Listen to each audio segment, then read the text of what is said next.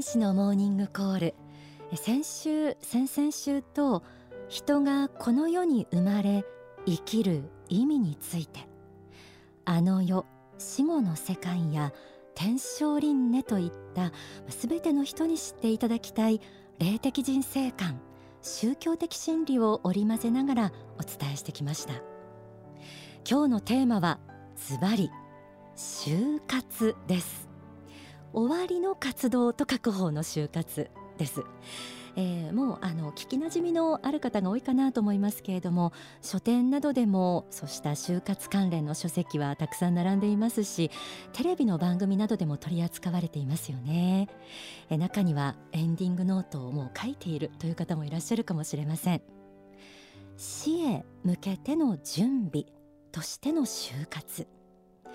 どんな人もいずれは寿命を迎えてこの世を去っていきます。そう考えるともう年齢に関係なく多くの方に考えていただきたい取り組んでいただきたい活動だなとも感じます。今日はですね幸福の科学でこれまで5000人を超える方々に就活セミナーを開催されている方にスタジオにお越しいただきました。幸福の科学で100歳まで生きる会の講師をされている田中俊之さんです。田中さんどうぞよろしくお願いいたします。よろしくお願いいたします。えー、田中さんはご実家が真言宗の寺院でい。らっしゃって、はい、で大正大学の仏教学部でも、えー、お勉強をされて、はい、で一旦サラリーマンの 道へ進まれてそ、ね,、して幸福の科学に、まあ、宝飾、はい、いわゆる出家をされています。はい、えー、そして今の活動が100歳まで生きる会この100歳まで生きる会の講師として、はい、えー、先ほどもちょっと触れました。就活セミナーをされているということですけれども、はい、5本も表されまして天国に帰るための就活、はい、こちらも私も読ませていただきました。ありがとうございますえー、まずですね田中さんにはこう世間でそれこそもうブームというんでしょうかね、えー、定着してきている就活という言葉実際にはどういうことが行われているのかというのをあのご存知だと思うんですけれども、はい、あのえー、どういったものを就活と呼んでいるのかというあたりから皆さんとちょっとおさらいをしたいと思います。そうですね。はい、あのまあいろんな立場いろんなパターンでややられてるとは思うんですけども、えー、多いのはやはりあのお葬式ですとか、うん、あるいはお墓ですね。これを生前にきちんと準備をしておこう、うん、あるいは自らの財産をですね、まあ、亡くなった後にどうやって分配したらいいのか、それを、まあ、死後トラブルのないようにですね事前にきちんと準備をしておこうとい。うことが結構多いと思います。またそこが悩みの種でもあるんだとは思いますけれどもただちょっと私たちが危惧しているのは、宗教が関わっていないものが多いっていうことなんですね。あのもちろんお坊さんの紹介お寺の紹介もありますけれども、えー、ただそもそもそういう就活の考え方の中にですね宗教的な思想が足りないんじゃないかということが多いです。それも大事なことだと思いますし、えー、あのやはり亡くなられた後遺族のトラブルっていうのはそうしたものが中心になりますので、事前にそうしたものをきちんと整理しておくっていうのは非常に大事なことではありますね。ただもう一つやっぱり忘れないでいただきたいのは、はい、自分自身が死んだ後どうなるのかっていうところですね。まあ、我々霊的な世界のことを考えておりますけれども、やはり死んだ後に家族のことも心配だけれどもご自身の行く末についても心配していただきたいなと。でそこについて考える機会をぜひ持っていただきたいということですね。この番組では、えー、何度も何度もその人生、はい。えー、生きる意味ですとか、はい、そして、えー、死んでいくことのその霊的な意味、はい。えー、それから死後の世界のことなどもお伝えしてはいるんですけれども、はい、いざ自分が棺桶の中に入って、はい、その後どうなるのかということをリアルにこう描くことはなかなか難しいかなと思います。そうですねあの田中さんはそうしたことを考えた上で就活をあのしてくださいということをおっしゃってるわけですよね。そうですね、うん、あのまあ、この本を書かせていただいたんですけれども、はい、この「天国に帰るための就活」の本の冒頭でもですね、はい、ご紹介させていただいてるんですが人が死に直面した時に一体どういう心境になるのかっていうところですね。うん。はい、まあ、この中ではあのアメリカの救急救命士の方のお話に載せてありますけれども、はい、あの実際にはその自分のことを忘れないでほしいとか、うん、許してほしいとか、うん、あるいは自分の人生は無駄でなかったのか教えてほしいとかそういう心境になる。これは確かにその場に巡り合えば分かることだと思うんですけれども、ただそれを死の瞬間に考えるのかというところですね。やはりそれまでに振り返るべきところがあるんではないかというところです。ですからそこを外してこの世的な手続きだけ準備をするので満足しないでいただきたいなというところですね。なるほど。この世的な手続きだけで満足をしない。先ほどあの三つのその死の間際に多くの人が思うっていうのは、はい、え許してほしい？え許してほしいとか私のことを忘れないでほしいそして私の人生が無駄でなかったのか教えてほしい。これはちょっと身につまされるようなことではありますけれども、ね、ただ確かにその本当にその瞬間になった時に、人が一番気になるところっていうのは自分自身の人生そのものだっていうふうに思うんですね。ですからまずそこを後悔しないものであったのかどうか、まだ残された人生の中でやるべきことがないのかそこにもしっかり目を向けていただきたいっていうのが私たちのセミナーの趣旨です。あの身につまされる3つの思いだなと今お聞きして思ったんですけれども私の人生が意味のあるものであったのか教えてほしい、はい、これはじゃあ生きてる間に自分である程度こう分かりますよっていうことでもあるわけですよね。そうですね、まあそれを知ることが人生の意味と言ってもいいのかもしれないですけれどもあの何のために生まれてきたのか、うん、そしてこの世において生きているということがどういう意味があることなのか、うん、これはまあ永遠のテーマと言ってもいいかもしれませんけれども、はい、やはりそこに目を向けるっていうことはしていただきたい。うん、そしてあの、まあ、本のですね最初に帯のところにも実はあるんですけれども、はい、本当の就活っていうのは自分がなぜ生まれてきたのかを悟ることだと。これがまあちょっと結論みたいな言い方になりますけれども、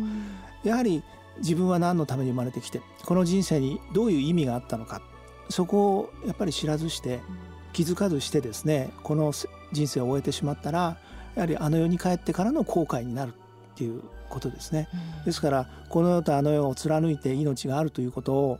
信じるんでしたら是非あの世に帰った後のことも考えていただきたい。そしてこの人生が無駄でなかったと自分自身で自信を持って言えるようなですねそういう人生を歩んでいただきたいなということです。そうですね。そのために必要なことをセミナーやお話の中でたくさんの方に伝えられている田中さんですけれどもあのどういうお話をとにかく持って帰ってほしいという思いでセミナーをされてるんでしょうか？そうですね。あのまあこの私たちがセミナーで使っているハッピーエンディングノートっていうのがあるんですけれども、はい。えー、まあこれは世間でいうエンディングノートにあたるものですけれども、うんあのここの前書きのところでですねあの実は説明させていただいてるんですが、はい、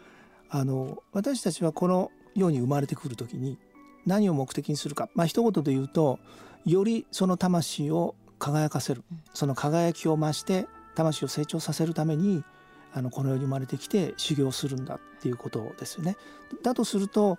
この人生で経験することの中には魂を輝かせるための出来事とか出会いとかですねそうしたものがたくさんあるはずだとところがそれに気づかずに人生を終えていく人も実際には多いということですね。ですからあのもう一度その就活っていうことを考えた時にこの人生で出会った方々ですとか出会った出来事ですとかそこにもう一度目を向けていただきたいしそこにどんな意味があったのかというのを自分自身で考える機会を作っていただきたいということですね。まあ、これが一つ大きなこの就活セミナーの趣旨でもあります。えー、こうしたお話を、えー、就活セミナー、えー、正式にはネバーエンディングセミナーという形で、はい、えー、お話をされている田中さんですけれどもその就活のその一方での意味が、はい、生涯現役というのが大前提というふうにも伺ったんですけども、はいね、これちょっと逆説的で面白いなと思ったんですけれども。はい、はい。あのまあ、先ほど言ったハッピーエンディングノートの前書きのところにもあるんですけれども、えー、その魂を輝かせるためにもっと輝かせるために今世この世に生まれてきて修行をする、うん、そういう前提に立った時にじゃあその魂をやはり最後の最後まで輝かせるっていうことが大事じゃないか。そしてその輝きが増しました。確かにその輝きがもっともっと大きなものになりました。というそういう状態であの世に帰るっていうことがやはり幸せなことだろうと思うんですね。まあ、そういう意味で最後の最後まで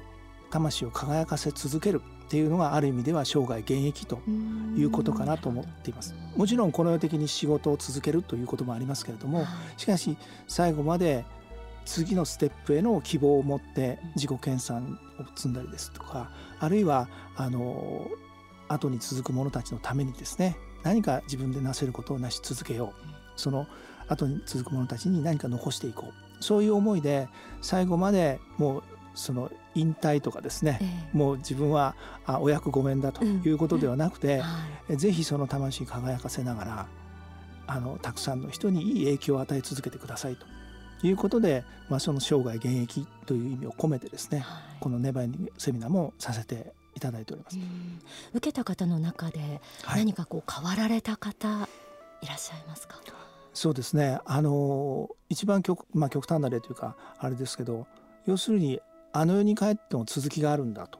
いうことが分かったら、はい、どこからでもスタートが切れるなというふうにおっしゃってる方もいらっしゃいますね。つまりもう、ね、70になり80になったら今から何か手手習いをしようと思ってももう無駄だと思ってしまう方もいらっしゃるかもしれないですけど、でもそれは来世来来世につながっていくんだと思うとどこからでも新しいことが始められる。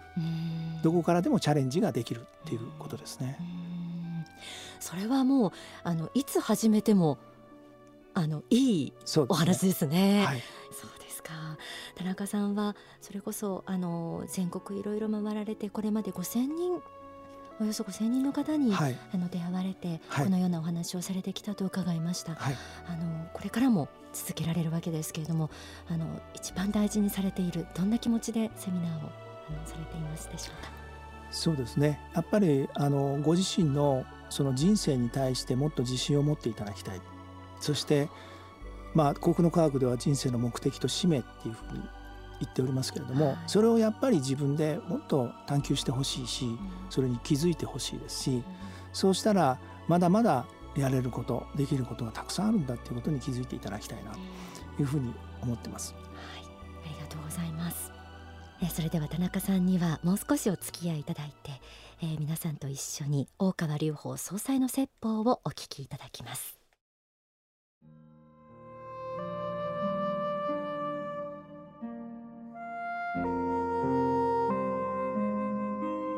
仏教的な悟りの理想を言えばですね、えー、いつ死んでもいいような気持ちで生きるということは大事なことでしてね。もうこの世はいつ去るか分からないそういう無常の世界ですのでいつ去っても本来の世界に帰れるんだから悔いがない生き方をしなさいと。この世に対する執着は捨てなさいと、まあ、こういうことをまあ釈尊は繰り返しておいていたんですね。これは実際にこう生と死ということの霊的な実相を見ますとですねいかにこれが正確な教えであったかというか正しい教えであったかということがよく分かりますね。仏教以外でこれほど生への執着というかねこれが死後への妨げになるということを明確に説いた教えがこの宗教にあったかどうか果たしてね信仰を説いたものはいっぱいありますけれどもこれほどはっきり知ってた教えがあっただろうかということですね。2500年経って今現実ただいまにですねいろんな方々が生きそして死んでいく姿を見てもこれがまさしくこれが問題だということがですねよくわかります。この絵の執着が問題なんだと。この執着を断つ立ってですね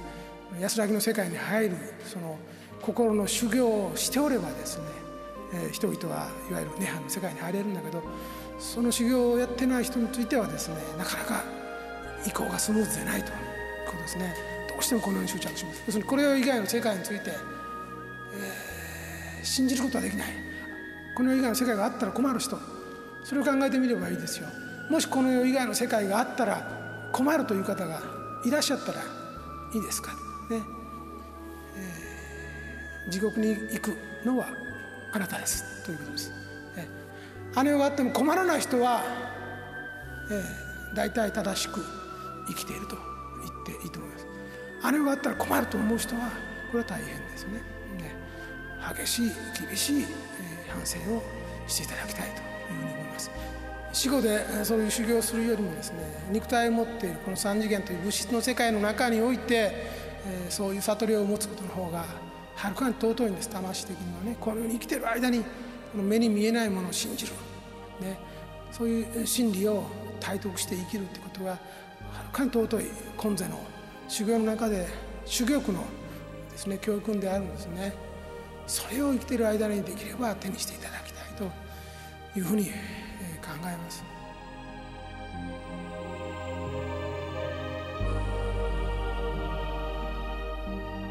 お聞きいただいた説法は霊界散歩という書籍に収められています。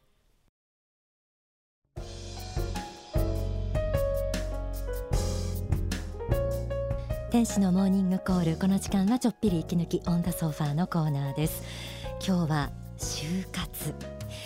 えー、こちらについてお話を伺っています。田中俊之さんに引き続きお話を伺います。あの幸福の科学の中で100歳まで生きる会というのがあるということで、こちらがあのそれこそあの人生のこう終盤といいますか、はい、とつながった活動をされているということなんですけれどもこの辺りはちょっとご紹介ください。はいまあ、あの私たち教えの中で55歳を過ぎたらお返しの人生をっていうことを教えていただいています。ですからあの自分の人生をですね、まあ、完成させるということと同時に後に続く後に続く人たちのために何かできないか、そのお返しができないかということを一つの目標としてですね、そしてあの、まあ、巡礼ですとか、はい、あの幸福の科学の施設に対する参拝を通して、はい。まあ、いろんな活動をさせていただいております。で一つの、まあ、スローガンといいますか、あの友達作り、生きがい作りということをスローガンにして皆さん活動されていまして。例えば孤独だったりとか、はい、例えば健康であったとしても、はい、まあ、自分の年齢を考えた時に死への恐怖であったりとか、はい、まあ、恐怖までいかなくても不安って、これはもう切っても切れないものだと思うんですよね。でね。でも今おっしゃったように友達作り生きがい作りってすごくこう前向きになれそうで、うん、あのまあ、よく言われるお年寄りの三大不安って言われるものが、健康と、それから経済と、そして孤独だっていうふうに言われてるんですね。でこの3つを解消するために一番役に立つものは何かって言った時に、実は近くに頼れる友達を作るっていうことだっていうふうに言われてます。そういう意味でもいろんなその人間関係をですね、広げていきながら地元でもこう頼れる人たちがいる、そしてそれもちゃんと宗教的な考え方をしっかりと持ったお友達が常にそばにいてくれる、まあ、こういうネットワークを作っていきたいなというふうに思っております。そしてえー、他にもですねシニアプラン21というこれはもう研修のようなカリキュラムですね。そうですね。はい、障害反省、はい、まあ、一生涯をこう年代を区切って反省を行いながら、えー、田中さんが何度もおっしゃるように自分の魂を、はい、えー、人生の中で輝かせてきたことを自分で認めたりとか、はい、その自分の人生に自信を持つためのそうしたカリキュラムやが組まれています、はい、これ実はあの自分が喋っちゃったのは私が 受講 しているという事情もありました。まああの、そういう障害反省を通して、やっぱりお年を召した方でも改めて未来設計をするっていうところも一つシニアプラン21の魅力だと思うんですね。先ほど言った生涯現役っていうのを具体的にですねこれから何ができるかまだまだできることがあるというのをここで学んでいただいてそして新たにあの年を取ってから起業される方とかですね仕事を始められる方もあのたくさん多く出てきております。ですよ。本当に、はい、元気な方が集まってらっしゃって、はい、びっくりするぐらいです。刺激を受けています。ということで、えー、今日は、えー、全般を通して田中俊之さんにお話を伺いました。本当に貴重なお話ありがとうございました